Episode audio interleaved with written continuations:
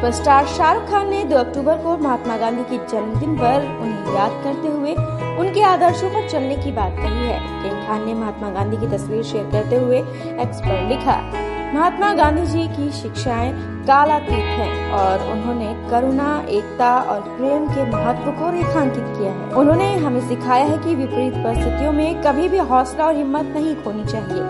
आइए गांधी जयंती के विशेष अवसर पर उन्हें याद करें और उनकी विरासत का जश्न मनाएँ।